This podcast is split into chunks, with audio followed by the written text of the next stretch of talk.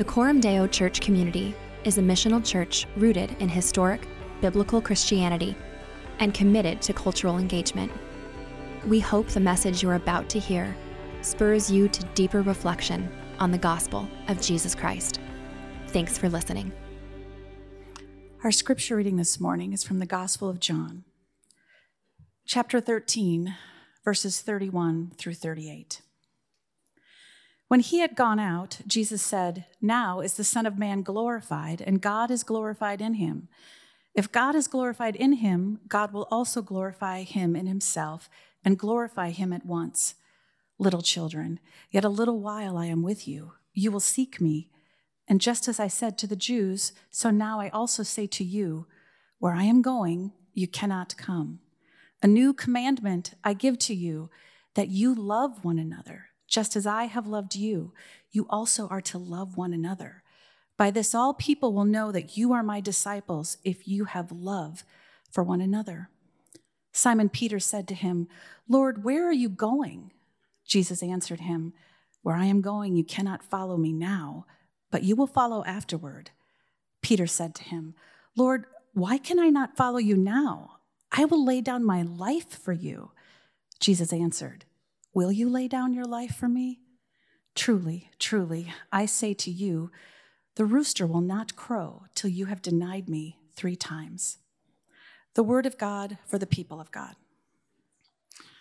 Good morning.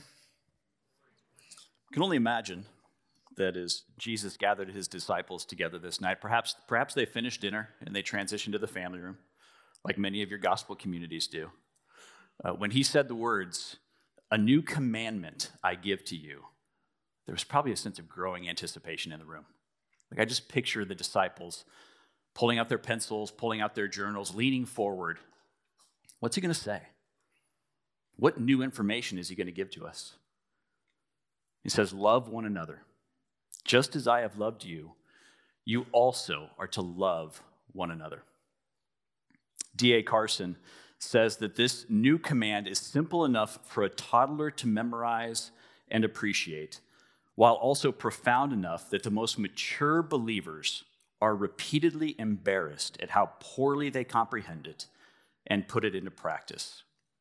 Just as I have loved you, you also are to love one another. If you remember in the Gospel of Matthew, the religious leaders gather around Jesus and they ask him this question. They say, Teacher, what is the greatest commandment? And he said to them, You shall love the Lord your God with all your heart and with all your soul and with all your mind. This is the great and first commandment. And the second is like it You shall love your neighbor as yourself. On these two commandments depend all the law and the prophets. So, this new commandment isn't that new. Or is it? Listen to what Cyril of Alexandria said in the fifth century, a long time ago. He said, The law of Moses mandated the necessity of loving our brothers as ourselves. Yet our Lord Jesus Christ loved us far more than he loved himself. Otherwise, he would have never descended to our humiliation in his original exaltation in the form of God and in equality with God the Father. Nor would he have undergone for our sakes the exceptional bitterness of his death in the flesh, nor have submitted to beatings, to shame, to derision, and all his other sufferings too numerous to mention. Being rich, he would never have become poor if he had not loved us far more than he loved himself. It was indeed something new for love to go as far as that. Christ commands us to love as he did.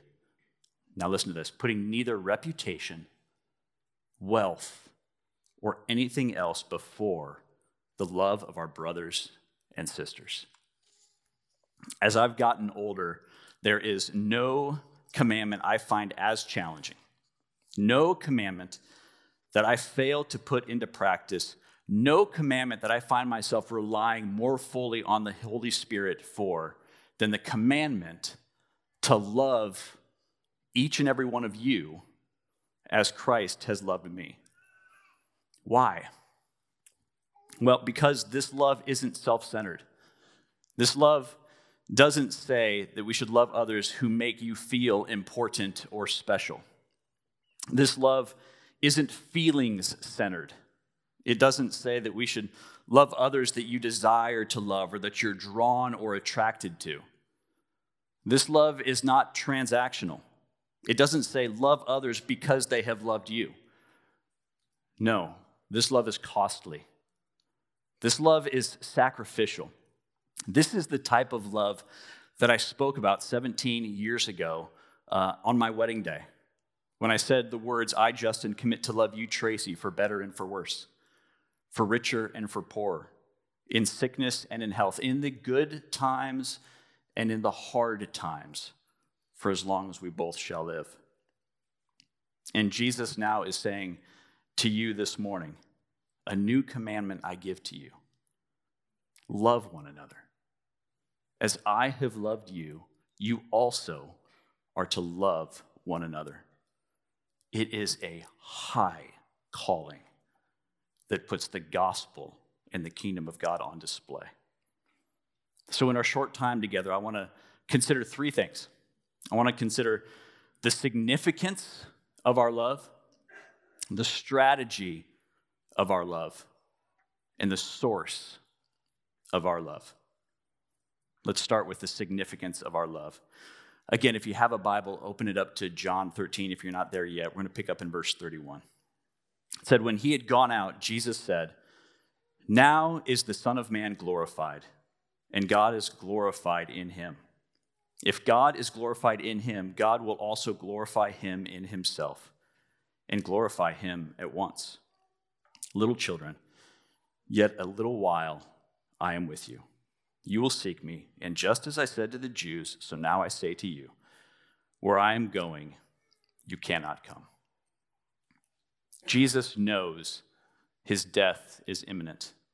The dominoes have begun to fall. In verse 27 of this chapter, we see Satan entered into Judas. In verse 30, where we finished last week, Judas went out and it was night. Jesus' betrayal, his arrest, his beating, his crucifixion, his death, the tomb, the resurrection, his glorification have all now been set in motion. So I want you to imagine for a moment. Imagine that you knew a week from today you were going to die.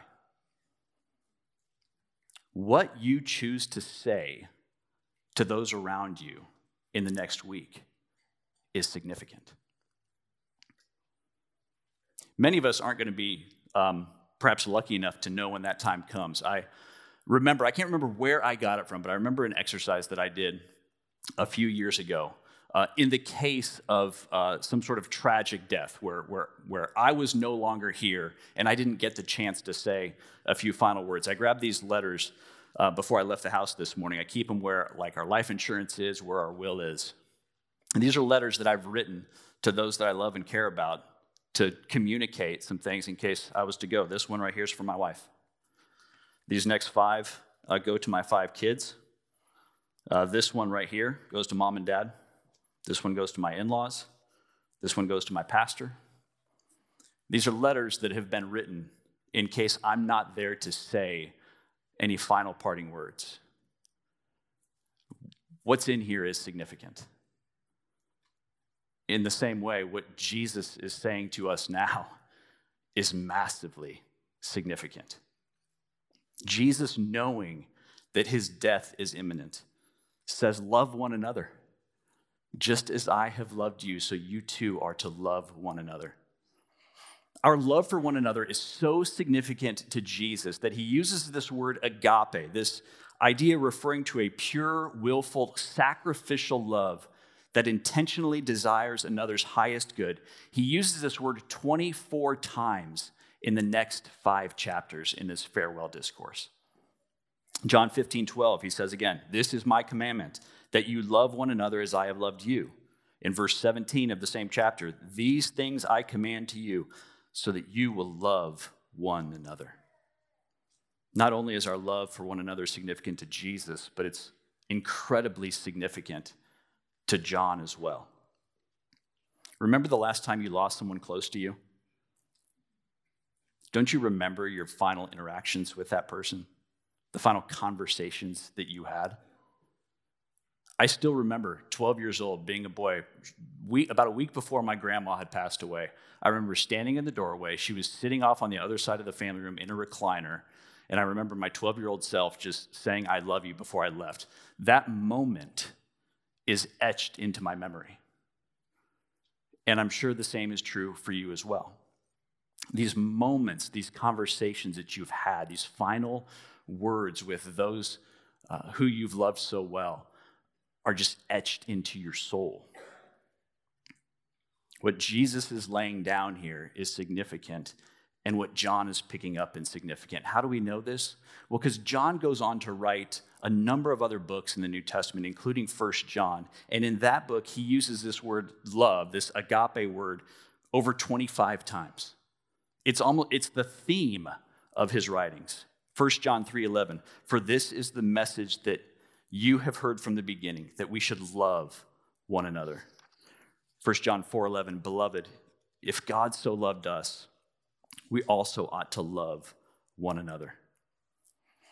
This new commandment, our love for one another is significant to Jesus, it's significant to John. Dare I ask, is it significant to you? When you think about the end of Jesus' ministry, do you think about this command to love one another? Does love for one another permeate your thoughts and your actions? What if we, the people of Coram were known for our costly and sacrificial love for one another? What would that communicate to your neighbor, to your coworker, to your friend, to those who live around us? Well, that takes us to our next point. Could there be a strategy to this love. Look with me at John 13, verse 35. Jesus says this By this all people will know that you are my disciples, if you have love for one another. Jesus is saying that by this, by our love for one another, the unbelieving world will be able to identify you and I as Christians. Catch this. Catch the implications of this statement. You are God's divine strategy for putting on display His glory, His love, His goodness, and His kingdom to the watching world. Ray Ortlund says this in his short little book, The Gospel, which is available out at the resource table. He says, The command of Christ is that we love one another. The example of Christ is that we die for one another. The promise of Christ is that our love will show a skeptical world the difference he really makes. Love is Christ's authorized way for us to be convincing. People today don't care about doctrine, but they do care about love. The world is not impressed by anything about us but the love of Christ, nor should they be. If we fail to love one another in ways so striking that we actually start looking like Jesus, then the world has the right to judge that we know nothing of him. They might be wrong. We might indeed be Christians. But the world is right to dismiss unloving Christians as unchristian. Jesus himself gave them that right. if you want the gospel to dis- be displayed through you, if you want your life to point to the goodness and glory of God, if you want to be a living, breathing, walking testimony of the kingdom of God to the onlooking world, then when others scrutinize one another, serve one another. When others gossip about one another, do good to one another. When others are so quick to judge one another, be patient with one another in love. When others exclude one another, encourage one another daily. When others ignore one another, bear with one another. When you find others avoiding one another, you love one another. Why? Because by this, all people will know that you're Jesus' disciples if you have love for one another. It's remarkable to just look around this room. Take a moment, look around the room, look to the people to your left, look at the people to your right, and think about what this room represents. And rooms like this are happening all across the globe right now. God is working through you. At the fundamental core of who you are, you are not a problem to be solved. You are not an inconvenience. You are not an afterthought.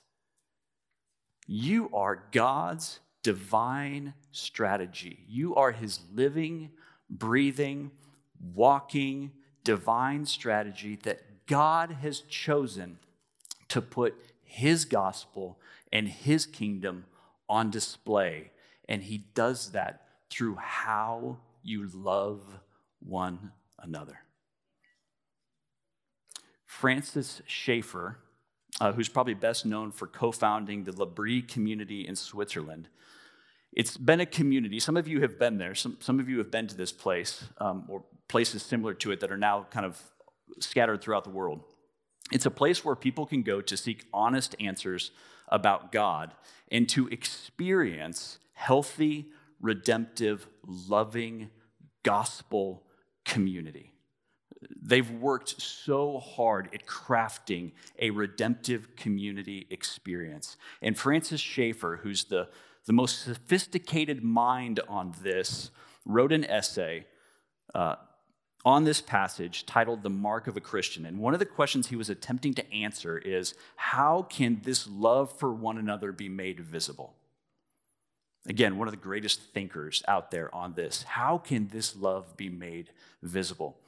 He proposed two ways. One, when you have made a mistake and when you have failed to love your Christian brother or sister, you go to him or her and you say, I'm sorry for how I failed to love you.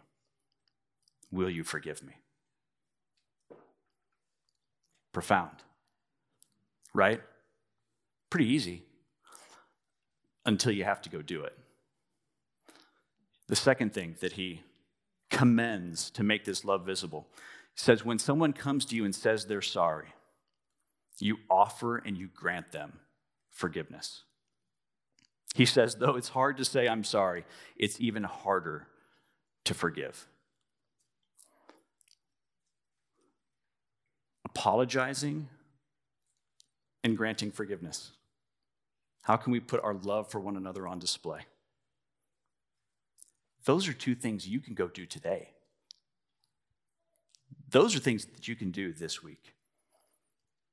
Jesus is saying that for the outside world, your identification as disciples of Jesus will not be the result of your political, of your social, of your theological convictions, but rather by the way you love one another. So, how can we do it? How can we love one another in this way? That brings us to our final point the source of our love. Look with me at the dialogue between Jesus and Simon Peter that picks up in verse 36. Simon Peter said to him, Lord, where are you going? And Jesus answered him, Where I am going, you cannot follow me now, but you will follow afterward. Peter said to him, Lord, why can I not follow you now? I will lay down my life for you. I love Peter. Jesus answered, Will you lay down your life for me? Truly, truly, I say to you, the rooster will not crow until you have denied me three times. It's as if Peter's saying, Jesus, you want us to love one another? I'm in. I'm in. Let's go. I will follow you wherever you go. I will lay down my life for you. Jesus, I will love you to the end. Spoiler alert. We see that Jesus is right. Later on in chapter 18, Peter doesn't not only fail to love Jesus to the end, he denies even knowing him three different times. Which begs the question, right? Because after three years of spending time with Jesus, following him, learning from him, being exposed to one miracle after another, Peter shows us that the source of our love for one another can't merely be the example of Jesus. The source of our love for one another can't merely be the commandment that Jesus gives. Yet, Peter's failure in chapter 18 is not the end of Peter's story. Peter is specifically loved, redeemed, and restored by Jesus to a very fruitful ministry that ultimately leads to him laying down his life for Jesus and laying down his life for the church. Tradition says that the end of Peter's life actually result, was a crucifixion. But tradition holds that Peter even asked to be crucified upside down because he himself wasn't worthy to die the same death that Jesus died. So, what happened to transform Peter, whose fear would prevent him from saying that he even knows or is connected to Jesus? To become the type of man who so loved Jesus and so loved Jesus' people, loved his brothers and sisters in Christ, that he was willing to lay down his life. What was the source of his love? What is the source of your love? Friends, our love story and our love begins and ends with God. So let me remind you of the gospel story. Let me remind you of this ultimate love story that you were meant to find your place in. The story starts with creation. God is love, and in creation, we were made for love. God created us in intimate relationship with Him to obey Him and to be loved by Him, and to love and delight in one another, to love and to delight in one another's similarities and differences. Yet in the fall, sin and evil distorted God's perfect design for our love. The brokenness of this current world, as a result of our sin and rebellion, keeps us from knowing God's love. And our sin misdirects our love so that we love ourselves first and foremost instead of loving God and others. We have misdirected, misguided, distorted loves and our, our distorted love is ex- what explains why loving one another is hard, why loving one another can be hurtful at times. But the story doesn't end there. See, in the work of redemption, love came down from heaven on an ultimate rescue mission.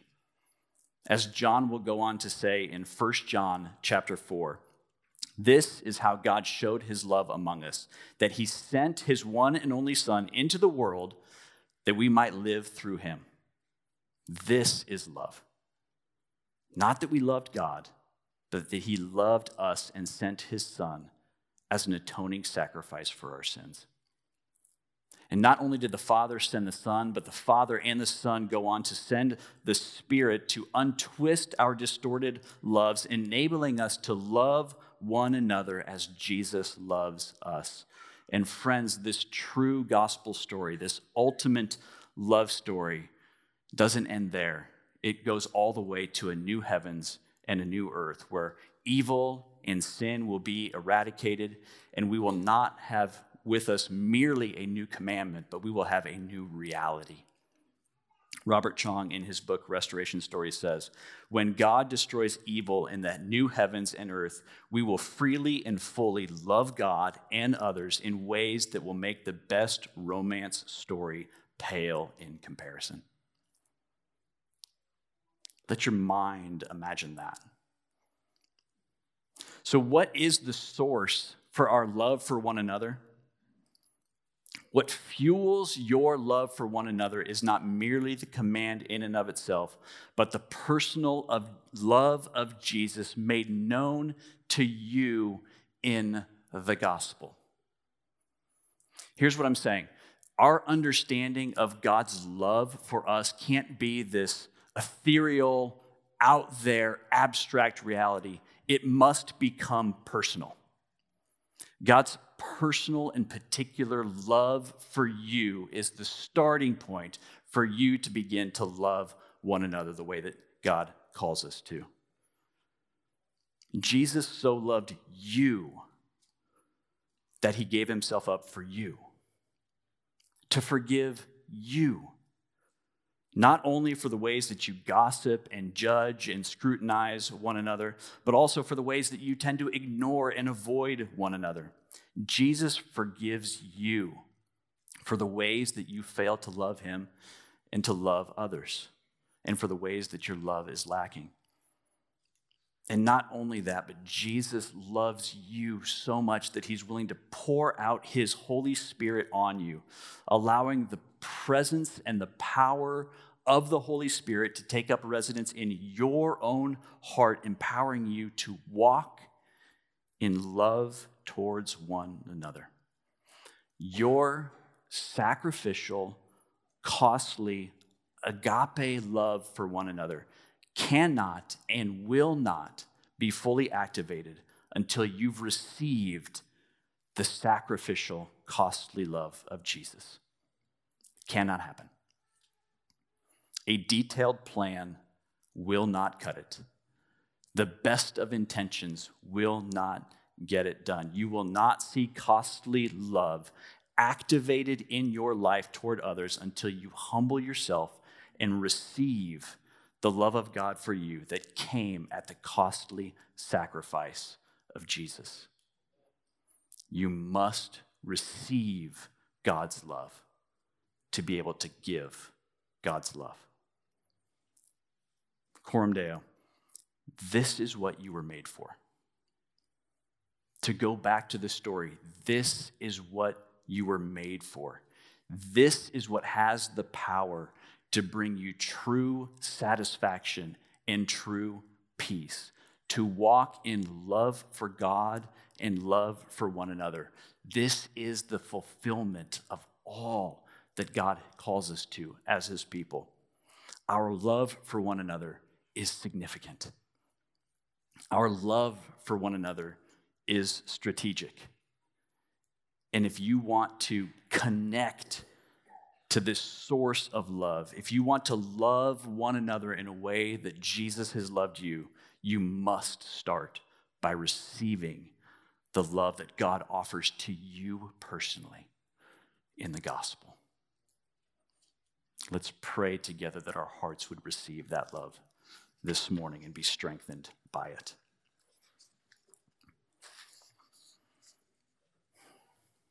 Love one another as I have loved you, so you must love one another. King Jesus, this is the new and never ending mandate you've given us as your disciples.